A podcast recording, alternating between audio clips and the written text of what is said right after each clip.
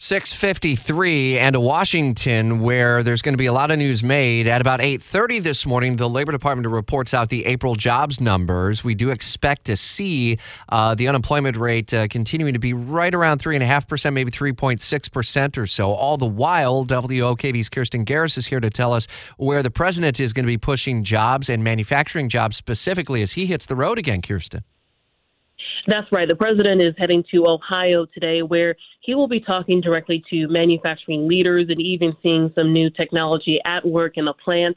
And the goal of this trip is really to talk about the new Bipartisan Innovation Act.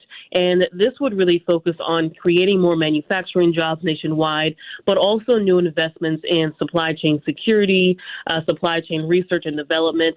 And the White House is thinking on this is they believe if the supply chain issues can be fixed, then that would help bring down costs nationwide. And that obviously hits on the inflation piece that every American has been dealing with, whether it's high cost of gas or different goods you're getting at the grocery store to uh, clothing shops. So the White House wants to really focus on this initiative um, as a way to bring in more jobs.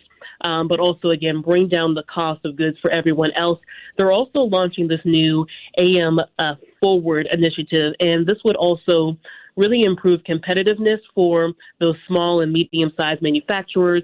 And the White House says they're all about producing uh, more high paying jobs, but also, again, more manufacturing jobs. So a big focus is on folks who are working in these plants and how the White House can boost uh, that industry. And we'll follow updates as the president uh, leaves from D.C., where you are a little bit later on today. We'll have updates for you into the afternoon hours. Be listening for coverage during the Mark Kaye Show, live and local, noon till 3. WOKV's Kirsten Garris, part of our large team in Washington. Thanks, and have a great weekend.